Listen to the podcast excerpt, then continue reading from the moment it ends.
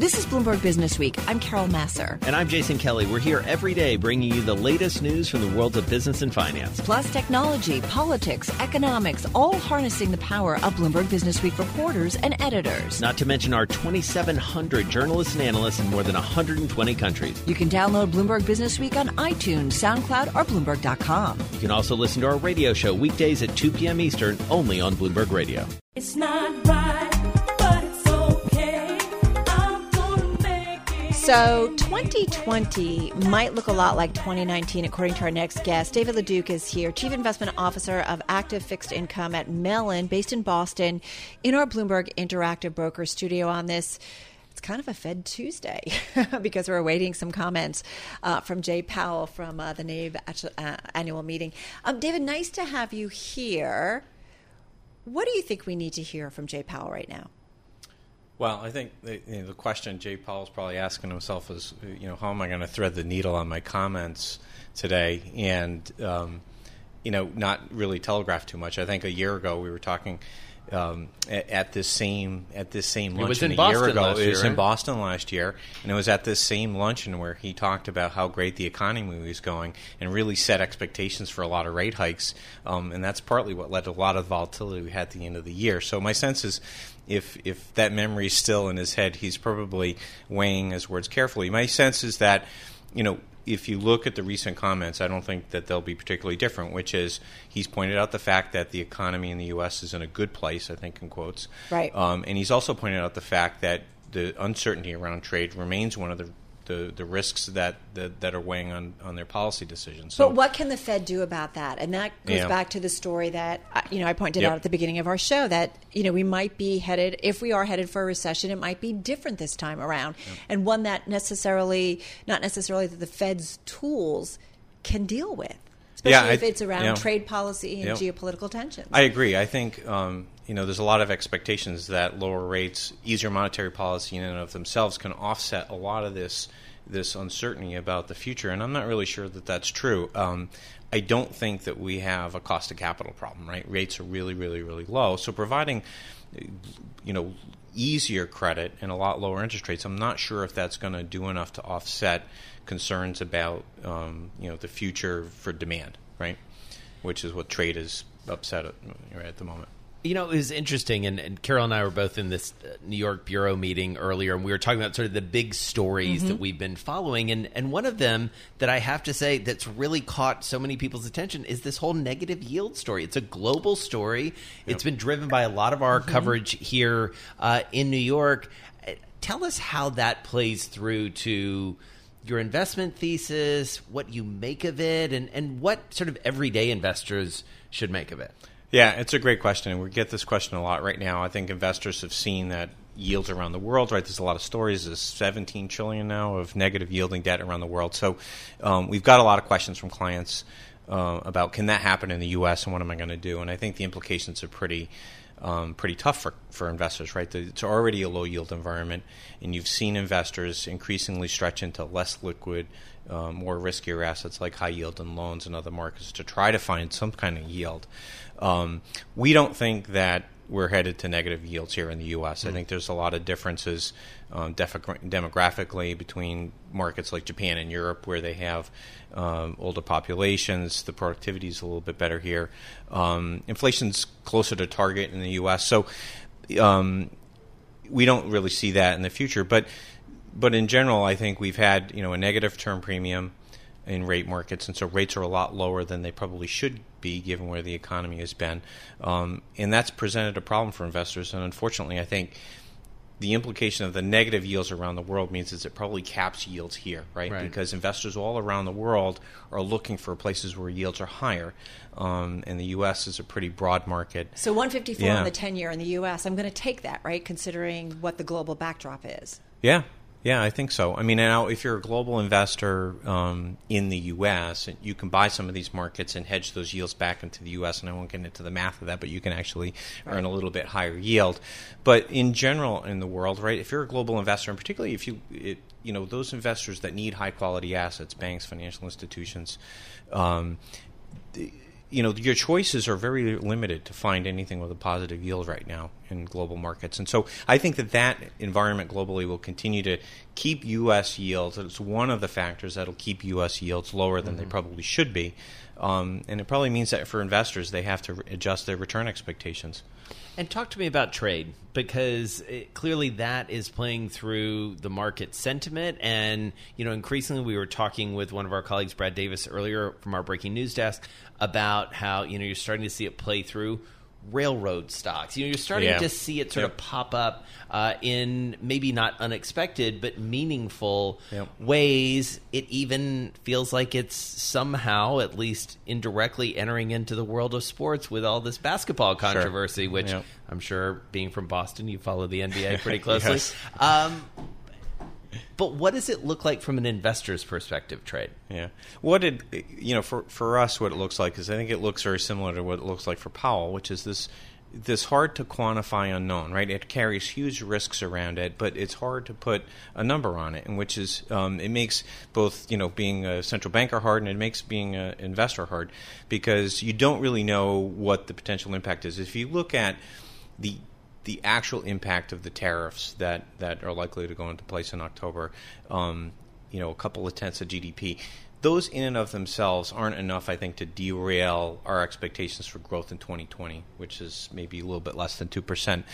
More what the issue is, is the companies that we talk to, all of them, you know, being more hesitant on their right. hiring plans, is the sentiment that really is the thing that I think has the the ability to um, that uncertainty is more what's going to mm. impact the economy than the actual the statistics or the dollars. But we do a lot of reporting about specific companies, whether it's in the ag sector yep. or FedEx, talking about specifically that yeah, trade certain is sectors impacting for the bottom sure. line. Yep. We have to leave it there, or actually, we don't have to leave it there. No, let's keep going. What I do want okay. to ask you is, we keep talking about everybody expects some kind of deal to be done between the U.S. and China. Yep. What if we don't get a deal? What if we are at this turning point and things are going to be very different going forward? And China is not manufacturing everything like we used to, so we're not tapping into that cheap labor. And they're also not necessarily going to be buying as much from the United States. Right. If that changes longer term, what do we as investors need to understand about that? I think the main implication from that is um, the trajectory of global growth is lower than it might be, right? Potential long term potential growth is lower into that scenario than it might be, right? I think globalization, um, by any economist measure, has been good for global growth, right? Um, you know, I think con- economics 101, the law of comparative others, advantages, right? right? Yeah. yeah. some better than others, and it's not that there haven't been abuses, and it's not. Um, I mean, I think there's a lot of sympathy for some of the issues on this trade. Um, dispute with China among all our partners, right? Europe, UK, uh, Japan, they all have similar concerns around, you know, technology and, and some of, some of those issues. Um, but in general, global a, a, a, more open global environment has been has added to global growth. Um, and so I think if you roll back globalization, um, if the un- world becomes more unilateral in that way, I, I think it, it you have to knock down your long term global growth expectations. Well, and it's interesting. I think you are among those who expect some good gr- growth from India. We were talking about this mm-hmm. earlier. We've been talking about it now for a couple weeks, in part yeah. because we were able to sit down with one of the you know leading business folks over in India, Anand Mahindra, and he was essentially saying India stands to benefit tremendously from a lot of this yeah. back and forth between the U.S. Sure. and China. Yeah, no, definitely, and I think. Um, particularly within the Asia region, right? I, I, think um, if if that region ends up being you know more isolated, right? If this if if if all these trade issues result in in, in um, you know, they're talking about different standards, different standards on, on wireless, right? All these different things are going to have um, the the the effect of making Asia a little bit more insulated, and right. that's a big opportunity for India. What's yeah. your favorite fixed income play right now?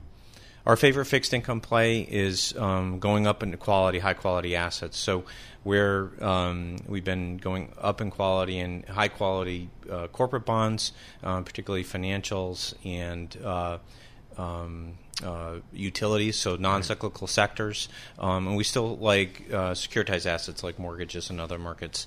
Um, things that are higher quality, things where you get paid for risks that aren't tied um, to the potential for a global slowdown. All right, we're going to leave it there. Dave Leduc is Chief Investment Officer of Active Fixed Income at Mellon. He's based up in Boston. down here on the lower part of the Acela corridor in New York City today.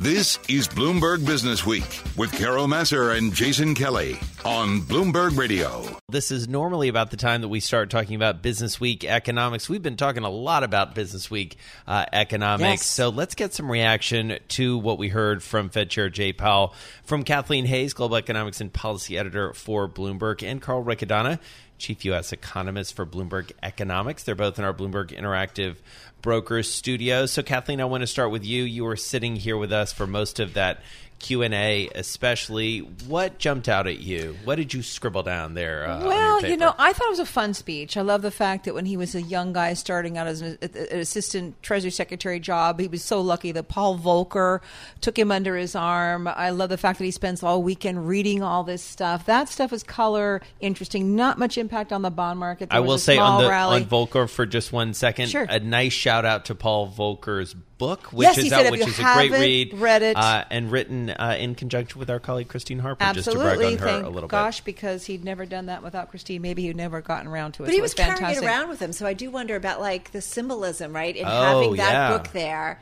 right? Well, it's he's a, what it- she Volcker was a very strong person, a very strong leader at a time when we really needed it. It, it. I think, but in terms of clarifying things on where the Fed is, the, I think the whole thing was designed not to like really push, push, push. What are you going to do next? So I would just refer everybody back not to the Q and A, but to the speech because I think what's important is at the very end. What does it mean being data dependent? He talks about all the good reasons why the economy is looking okay.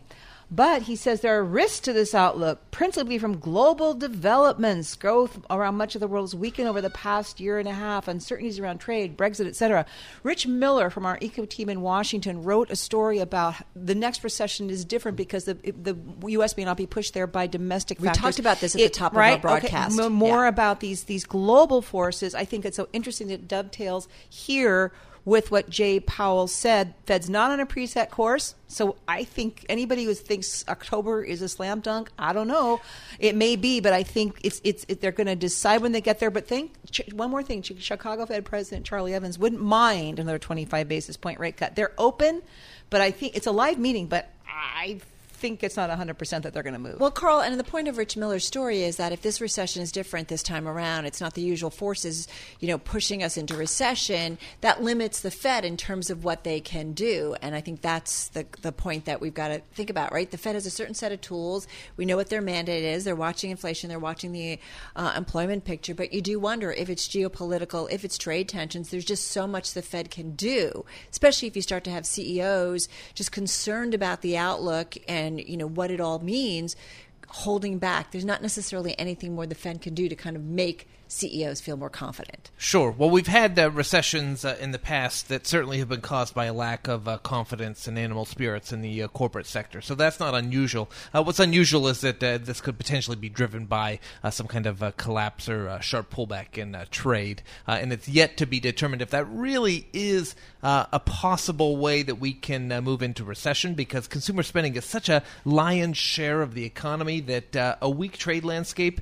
It can push Germany into recession. They're probably already there. It can push most of Europe into recession. They're on the brink. Japan, same story. China, same story. In the U.S., if we turn down the trade dial, if we turn down the business investment dial, we still have a consumer landscape that is enough for the economy to limp through without uh, falling towards its stall speed. And so I, I, I just, uh, I'm not convinced that without a material pullback in job creation and income creation uh, that we can actually see recession come And you about. don't expect that.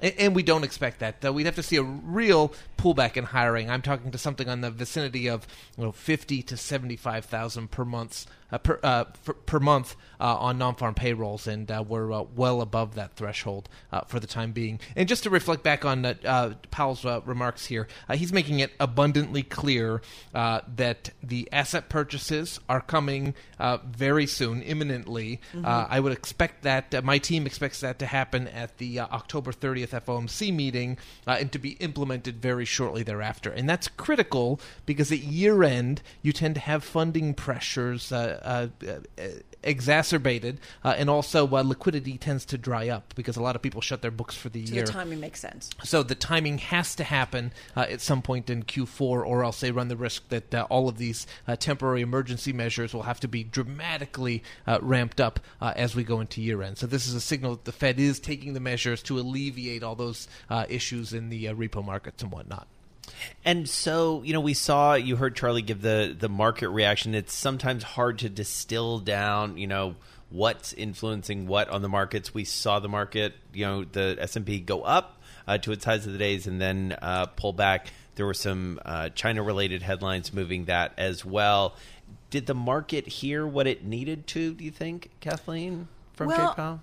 No, if the market thought it needed to hear real confirmation that there's definitely a cut in what two and a half weeks, whenever Yeah. that is, at the end of the month, Didn't hear it. and that the door is going to be open to another one in December, they definitely did not hear that.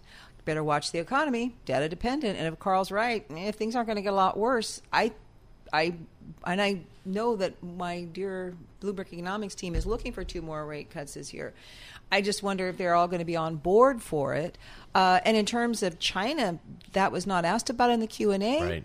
Um, it was not. He he alluded to the fact that what the Fed's really watching now is how all these global forces are coming together. And you know, you guys, it's very interesting. to me. I was having a conversation with someone earlier, saying, "Well, you know, someone I was saying who was arguing for rate cuts it wasn't you guys, but someone else who is right." Well, what does that person? What do they think it's going to do? Weaken the dollar? And I said, well, I don't think it's that so much. I think it's more like if you think things are weakening, you, you take out the insurance, right?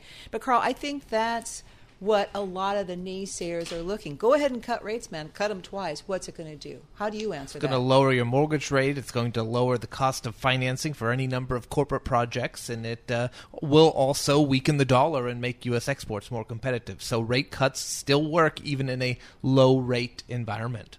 It gets And, and what was fence, underscored, what was not explicitly written in this speech, what was very much uh, the underlying theme of this speech is uh, there's plenty of time before the next meeting, and we are watching Right. to see what happens with trade negotiations. Yeah, And you were exactly the tea right. leaves have not looked good in that uh, regard over the last uh, couple of days. Whether it's the NBA or uh, blacklisting uh, companies, et cetera, et cetera, it doesn't look like we're moving towards detente. Well, and it's interesting for him to say, you know, the U.S. economy faces risks, but overall is in a good place. I feel like we got a lot of that, that things look okay, but, Right. you know, and again, and again, it really just Right. harkens back to data And that dependent. code language, right? He's Yeah. saying don't look at the unemployment rate to say we don't need rate cuts. He's talking about those risks, and as those risks, as the clouds darken, uh, then the Fed takes insurance out against those risks. So anytime you hear him saying the risks are getting worse, that means they're taking more insurance out against that, which I think means they're going to have More to uh, continue uh, trimming rates. And if we look at the initial market reaction, look at the two-year yield, uh, you definitely saw that come down on the remarks. So that, I think there was a little bit of a dovish tone that did get through to the markets. All right, we're going to leave it there. Carl Riccadonna, Chief U.S. Economist for Bloomberg Economics, and Kathleen Hays, Global Economics and Policy two Editor year at for 142. Bloomberg. All right, so Joel Weber, the editor of Bloomberg Business Week, is here, as is Austin Carr, technology reporter for Bloomberg. And Austin's wearing a sweater, which apparently is necessary for his job because consistently he is being sent to some very cold places to do some great reporting. Uh, he's here with us about a story. The CEOs promised to wire the Arctic concealed a billion dollar scam. It's a fantastic read. Uh, so, Austin, what was going on and have you warmed up? I'm, this is actually my Arctic Explorer sweater. I'm glad that you made note of that. Um, yeah, th- this story charts uh, this company called Quintillion's quest to create a massive fiber optic network in Alaska, right around the, the tip of the coast in the Arctic, uh, frigid, uh, frozen most of the year round. Uh, and in the lower 48, um, we we take the internet for granted. Right. We can watch Netflix, we can you know stream YouTube anytime we want. But up there in these really small, uh, mostly native communities you can't get access to the internet. You have dial up speeds. It can cost hundreds, if not thousands of dollars just to get on the internet. And so this company sought out to build out this massive network that would not only connect Alaska, it would actually speed up the web for much of the planet by creating this Arctic uh, web pipeline that would connect London to Asia. Uh, m- most of the Arctic pipeline, the, the pipelines for the internet today go through either the Atlantic or the Pacific, very similar route. So this would have been a disruptive route that would have been a shorter uh, distance from, from London to Asia. the promise of the Northwest Passage. Exactly. Maybe you've heard this tale before. I have, yeah. Um, the Northwest Passage, um, it, it was just as grueling back 100 years ago when explorers went there as it is now. The difference is climate change. Uh, it's a little bit warmer, opened up paths. You can actually lay down fiber optic cable under the water. But for a very limited portion of the year, and that's where the story starts. So, talk about this company a little bit more because they attracted some interesting investors, uh, and then there was a leader who was making some promises. So the, the co-founder of this company, Elizabeth Pierce, uh, is the CEO of Quintillion, and, and, she really drove this mission forward to build out this uh, transarctic uh, internet pipeline. They raised two hundred and seventy million dollars to bring this dream to life from some some very high-profile investors, including uh, one of their backers was Len Blavatnik, uh, the Ukrainian uh, oligarch, many would call him, who owns Warner Music Group. he was one of the big investors, and you might ask why was he interested in this a- data pipeline, and that's because shortening this distance between the between uh, the continents lowers latency and could provide huge upside to, to cloud players, to high frequency traders, just shaving off milliseconds in, in internet speeds.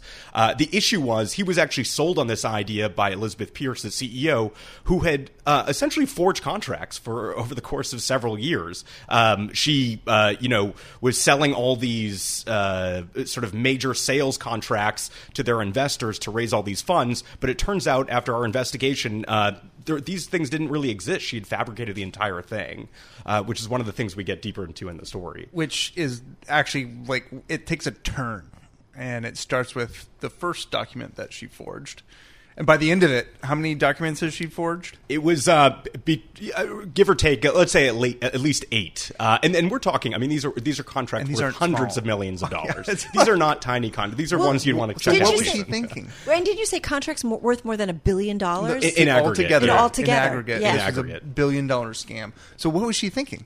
I mean, that's the big question. Uh, We talked to uh, more than three dozen people for the story who were very close to her, and they describe describe her as extremely rigorous, but also extremely secretive. She did not allow any of her coworkers into meetings with investors. Uh, one source had told us then when she started, when one of their, her employees started to share too much data about accounting with her investors by phone, uh, she kicked him very harshly uh, under the table to stop him from doing so. Uh, she had a private filing cabinet that she scolded one employee from opening at one time. So she, she was very secretive, but you could also say so wasn't Steve Jobs, so wasn't any Right. Silicon Valley Yeah, but she also brought in people she knew, and I would assume liked to make investments in a company that she knew was built on fraud, right? She, she, I mean, she not only brought in high profile investors, but also individuals who were her employers, Yeah. who were her family's friends. And, and that's where I think that the turn that Joel is talking about. I mean, you, you see how personal this fraud gets when you start to bring in people who are, um, you know, not billionaire investors, but just local Alaskans who thought this uh,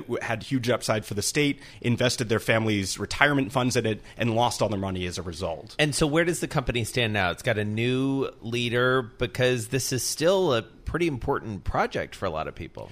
So they, the, the crazy thing is, if you compare this to any fraud, um, I- you know whether that's uh, Theranos or any any other high profile project that sort of fell apart, uh, apart uh, the difference is there was something behind the curtain here. Uh, Elizabeth Pierce, the CEO of this company, actually, despite all her fraud, ended up building out this fiber optic network in Alaska. So, so that's what makes it really fascinating. We spent a lot of time up in Anchorage, up in the northernmost community in Alaska, which is called Barrow. I can't actually pronounce the how it's And by uh, we, Austin means him.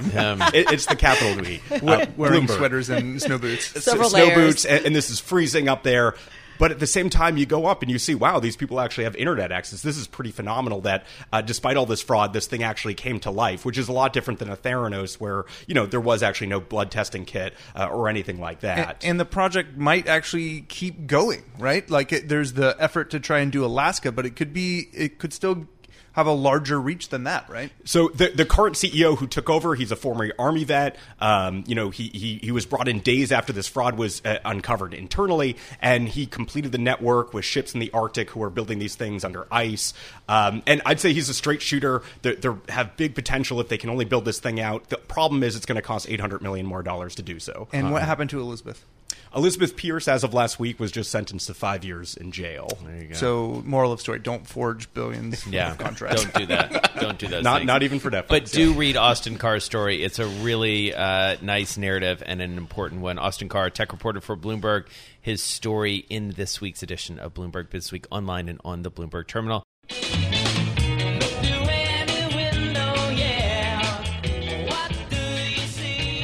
And that's what we want to find out from our next guest. Uh, we always learn something when Joe Kalish stops by. He's Chief Global Macro Strategist at Ned Davis Research, based in Venice, Florida, back in our Bloomberg uh, Interactive Broker studio right here in New York City. Welcome back. Thanks, Carol. So, you sent over a bunch of research, and I've been looking through it. Uh, we talk about the repo mess, you take a look at the labor market, and you also talk about corporate credit risks rising. Yep. How, how do you see this environment when you add it all up right now? So if I look at the sort of the biggest risks, there's no shortage of risks out there, as we know. A lot of those are geopolitical, um, but a lot of these are known, right? The the trade war that's what's going on. What's uh, uh, bothering me most, uh, you know, uh, acutely right now is some of this ramping up of these non-tariff barriers, right? Because this is opens up a whole new front in the trade you know the trade war and the war with China, basically. That doesn't get fixed, That- even if the it- trade it's war gets resolved. Get, get that fixed quickly, Yeah. right? So this is going to be a long-term issue. It's going to be with us, you know, at least until the election, probably. I, I don't see how China is going to cave in quickly. Um, you know, the other risks we, we all know about with, with Brexit and, and, and Hong Kong and all those. But then uh, when I look at what's going on in terms of profit margins, when we eliminate some of those distortions that we had from the tax law, we see that profit margins actually peaked in 2014. So we've been eroding on profit margins. So we use this measure called unit profits, and profit margins have been eroding for five years now. And we're actually back down to the level. So we went from 15% to 11%. We're back down to the levels about where we were at the start of the last recession. So we could go lower, but we're essentially eroding the cushion.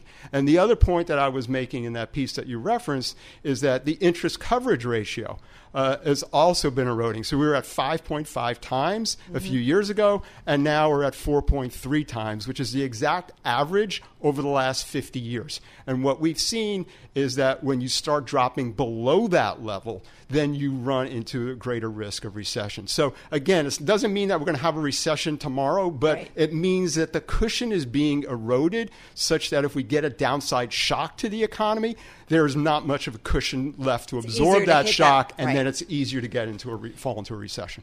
And so, Joe, one of the pieces of data certainly that people look at very closely and are, I feel like, continuing to try and synthesize is the monthly jobs report. We saw that on Friday. Right. How did that fit into the other elements that you're seeing and that you take into account when you're trying to predict where we go next? Right. So when we look at the job market, um, it, it's very important piece for calling a recession because you can't have a recession without people losing jobs, and we really haven't seen anybody lose their job yet. So there were a few things that sort of bothered me uh, in the employment report that came out on Friday that we were pointing out. Uh, First of all everybody knows that average hourly earnings for all workers slowed from 3.2% to 2.9%, but that wasn't in the bulk of the labor force, which are production and non supervisory employees, which account for 80% of the labor force.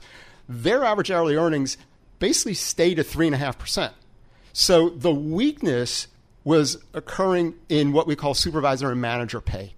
And that just seems a bit hmm. odd that that would be slowing down. So my interpretation is not that these people are getting less compensation, but they're getting it in non-monetary forms. We're going to pay for your health care. We're going to give you extra time off. We're going to give you stock options. So there are other ways of compensating people other than giving them an actual increase to their base, which is what gets calculated in average hourly earnings. So that that was one thing that, that bothered me. Um, a- and then we the weakest sector of the economy, manufacturing, hasn't shown any real net job loss. Yeah. Now, we've seen a little bit of erosion in the average work week and overtime hours, but basically we're back to where we were before the tax cuts hit and, and where we were in 2017. So you know, we really haven't seen a material weakness. And uh, so if if the companies aren't letting go of their labor, we don't see any uptick in unemployment claims, and the unemployment rate fell to a new low, it gives us some breathing room in terms of when that next recession could hit.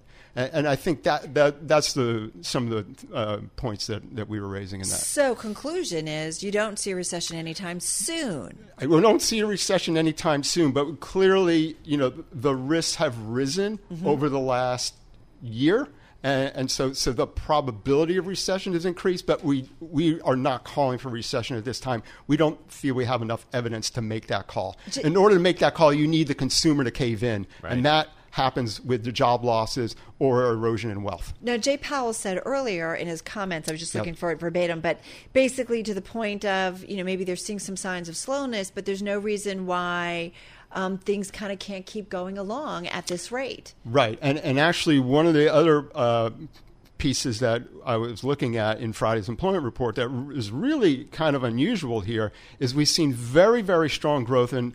Uh, household employment, right? So there's two surveys: there's the household survey and the establishment survey. And the household survey has been much stronger. In fact, we had the equivalent of, uh, and when you take the household survey and make it into the establishment concept, we had the equivalent of a million jobs created in August and an, almost another 300,000 last month. And now, normally, the trends of household employment and establishment employment run together. Right. They are at their widest gap now since July of 2009.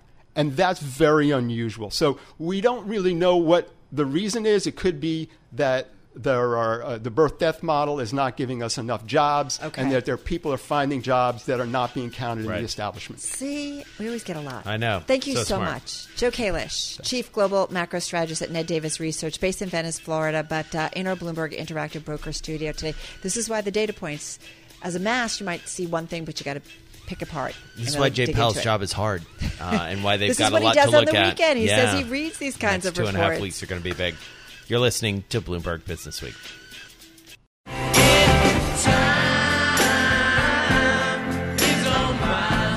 So we're very fortunate because we have some colleagues here who have their eye on all the elements of the luxury market. Chris Rovzar being chief among them, and actually hat tip to him for this next guest. Brian Duffy is the CEO of Watches of Switzerland. He's based in London, but here in our Bloomberg Interactive Brokers studio. His company recently went public. He's going to tell us about that and also what to expect in the luxury market. Great to have you with us. No, thanks for having me. Nice to be here. All right, so going public, that's not something that necessarily we're always talking to luxury watchmakers about. So what uh, what brought you to the public markets? Uh, we were private equity owned, uh, owned by a big US uh, group, Apollo. So we were going to go somewhere, and uh, and I think uh, going public was a great thing for this business. It uh, gives certainty about ownership, lower leverage, uh, high accountability, high governance. Um, so I think I think it was a good move to make, and it's it's gone pretty well. What I love talking about uh, your kind of company is we get a feel of what's going on, certainly in the global economy, and certainly what's going on within the luxury global economy. What are you guys seeing when you look around the world? Uh, you know what the, the the luxury watch market's a bit of a one-off. Uh, I think in many ways, um, it's more supply constrained than it is demand constrained, and I, I don't think people fully realise that.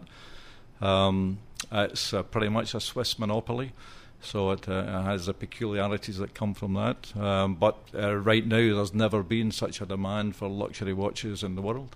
Europe, Asia, North America, everywhere. Everywhere, and uh, I think that's what's unusual about it. I think in the past you maybe had you know good demand in the US, but maybe Asia's down, whatever. But globally, the the world are, um, are are very interested in having more mechanical, precious luxury watches, and uh, there really hasn't been the response from a production standpoint to to meet that demand. So today we have more products on waiting list than uh, we've ever had at any time in our history.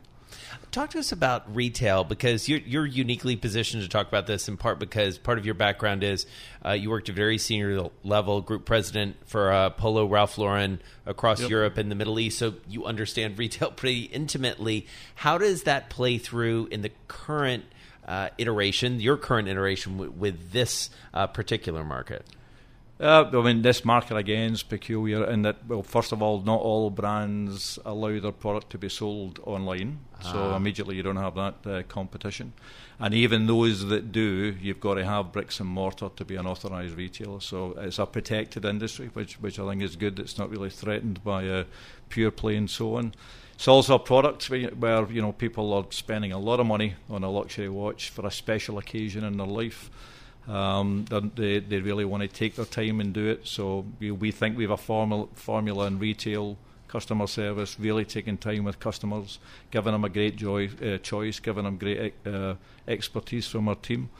Uh, trying on watches, um, a lot of research is done online, but until you actually uh, get there and put it on your wrist, you don't know if it's a watch for you. So, uh, the right kind of retail uh, bricks and mortar environment still really works for this category very well. Brian, I'm always curious if there are certain brands that really resonate with certain high end consumers around the world. So, like in America, what's the watch or watch brands? Is, is there a couple that are tend to be more dominant than others in terms of sales? Yeah, yes. I mean, the best and the biggest luxury watch brand in the world, America included, is Rolex.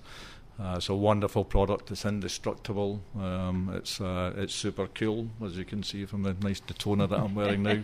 I got it. It doesn't always look Wait, wait. this good. I've got, a, I've got an Apple Watch and you got a Fitbit Yeah, on, right? yeah, Fitbit, yeah, yeah. that's okay. I noticed right away. You know, if, um, if I I can have, have, I have to say, I have some really good watches at home, and I'm feeling very guilty as should. of late. My Yeah. my teenage daughter all of a sudden is like, "Hey, can I have this?" I'm like, "No." Yeah. But it's interesting to see. I mean, that doesn't impact this kind of world, or does it? Uh, really not, not luxury watches. We know it as a matter of fact that it doesn't from our business, but we also got, leading up to the IPO, we got some research done that, that uh, said it too, which is exactly your case that people who have luxury watches, uh, who also have a smartwatch, Yeah. uh, they're very different occasions. Um, you don't go out to Fair impress enough. your friends with your smartwatch on.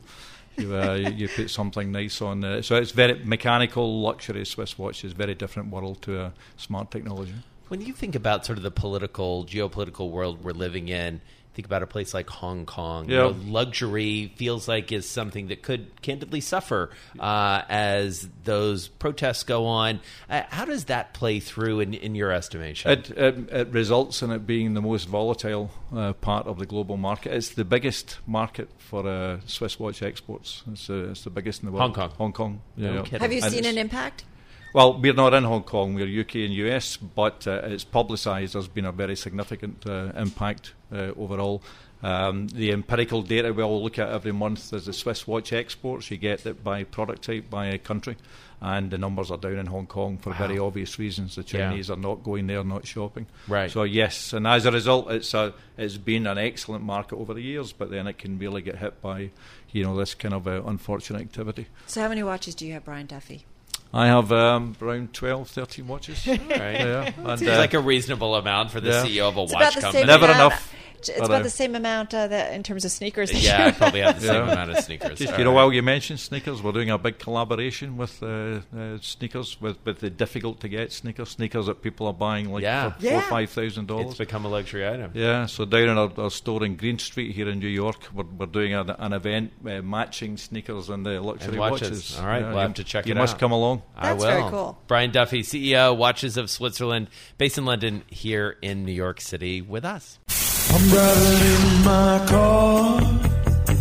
I turn on the radio. How about you let me drive? Oh, no, no, no, no. Who's gonna drive you home? Honey, please, I'll do the driving. Drive on. Excuse me, I want to drive. Just drive, baby. It's the question that drives us.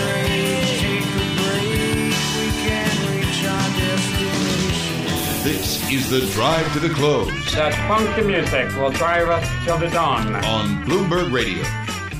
All right, it's time for the drive to the close. Greg Luken back with us, founder, chief executive officer of Luken Investment Analytics, based down in lovely Nash Vegas, Nashville, Tennessee. Here with us in New York City today. Do So they actually call it Nash Vegas? Some people do. We do. Do you? We do, yeah. Why? Because it's like a boomtown. It's a total boom town. Well, what's going on Sort of there? a party town too. Well, we we do love when people come from you know not necessarily New York or the West Coast to kind of get a feel of what's going on. What's going on in Nashville in terms of the economy, and what are the things that are on top of mind for everyone, whether it's a business owner, whether it's an investor, homeowner. Well, uh, like a lot of cities, they're growing. Um, you know, there's just a lot more people, so uh, there's a push to get infrastructure to support that. We've got a lot of people moving in from other states um, because there is no state income tax, and so uh, it's a right to work state. And uh, we have an educated workforce. Uh, Vanderbilt, uh, Nashville's called the Athens of the South, Right. and um, so uh, there, there's a lot of research there. There's a lot of publishing. Um, it's kind of a tech hub as well. So So nobody's talking about recession. Not in Nashville. No, Yeah. not at all. Well, and you've been the beneficiary of a lot of sort of in migration. I mean, from New York, you've had uh, Alliance, Alliance Bernstein, Bernstein, I believe, yes. uh, is moving a whole bunch of people down there. You've even had it feels like some some folks moving from elsewhere in the South, from Atlanta and Charlotte and elsewhere. Um, you know, trying to capture candidly some of the. Uh, Stuff that's going on there that may have been happening in Atlanta and, and Charlotte a, a few years ago. The only problem is they're going to turn it into the next Atlanta or Charlotte. Right? Well, we, we we hope not. Uh, our, Yeah. The biggest immigration right now is coming in from um, uh, California and Michigan. Michigan, interesting. Why do you think that is? Uh, I, I think a lot of it has to do with climate. Yeah. Uh, and I think a lot of it has to do with uh, tax levels. Right. Yeah, I think that's a big deal. All right, so let's talk a little bit about, you know, we've talked about kind of you set the economic scene there. Talk to us about the market scene right now because we've had an interesting day. We were kind of kidding with you that we're kind of fed up with Fed a little bit. But it was great to hear from Jay Powell because I think everyone's trying to figure out, okay, what's next in terms of the Federal Reserve. What kind of visibility, Greg, do you feel like you have when it comes to the investment environment right now? Well, I, I think I think the the temptation sometimes is uh, to get really frustrated. You know, we've gone sideways for a long time. A lot of investors have looked at their statements and, Mhm. and they're saying they're they're not as good now as they were in January of 2018. And and I think it's good to to step back and realize that. Um, if we look statistically at the market, go, going back on the Dow for 120 years, the market spends about 80% of its time declining and recovering from those declines, just kind of going sideways ways like we have um, in, in the last couple of years. Uh, and only 20% of that time is actually spent creating that new wealth. But that 20% of the time is so powerful. You have to make sure you have a strategy to where you are in to capture that. And uh, So, what is that strategy to capture that? Well, at least in this environment right now. I think in this environment, you have to look at where where's the risk high and where's the risk low, and you know you're, you're even seeing uh, developed international markets, particularly Europe today, uh, last night, not moving uh, down like the U.S. Uh, market. Emerging markets, um, they're lost today about half of what the international markets are. Um, broad-based uh, commodities and gold. Um, you see people moving there uh, for a safe haven. So really, to kind of keep that powder dry or or protect against some of those declines, um, beginning to scale uh, from U.S. equities into some into some other uh, asset classes that haven't done well for a long time. Talk to us about small caps because I feel like we've been having that conversation.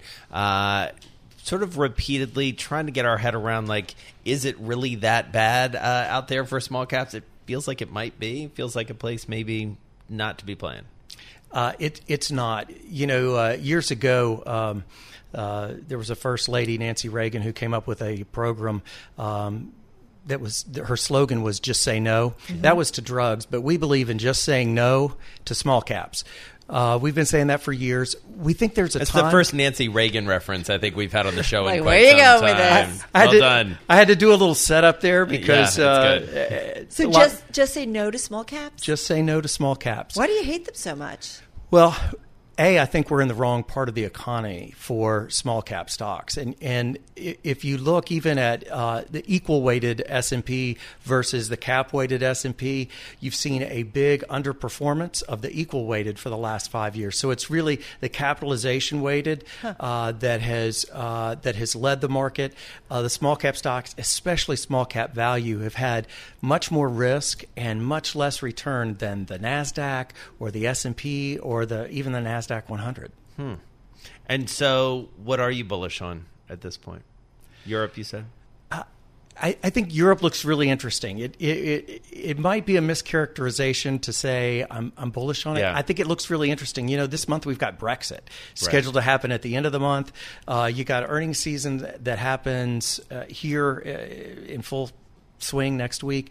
So I, I think particularly uh, you know um, uh, the UK, uh, Germany. Um, they look really interesting, forming a really nice base, close to support. Um, look interesting there. You know, it's interesting. You sent some notes too over that um, takes a look at you know decline and recover time. So, I mean, I think about the technology space where I think you could get a healthy debate on any given day. Um, what's your take on that? Because some are saying, okay, it's overvalued. They've had their run up. That's not where I want to put new money. Others say, well, these are the growth engines going forward. Just got about 30 seconds, 40 seconds. Thank Sorry. you. Um, they are the growth engines, and, and you have to go where the growth is. I mean, so, so you would commit new money there. we do. Yeah. All right, we're going to leave it there. Greg Luken, so founder much. and chief executive officer of Luken Investment Analytics. He had Carol a few him- more seconds. Yeah, he had a few more seconds. Wow. Carol was very generous and gave him thirty for one uh, for one It's answer. a lot of time. You love running down time. the clock. It's a Uh, lot of time in you're- broadcast time, and he did just fine. Thanks for listening to Bloomberg Business Week. You can subscribe to the podcast on iTunes, SoundCloud, or Bloomberg.com. You can also listen to our radio show every weekday at 2 p.m. Eastern, only on Bloomberg Radio.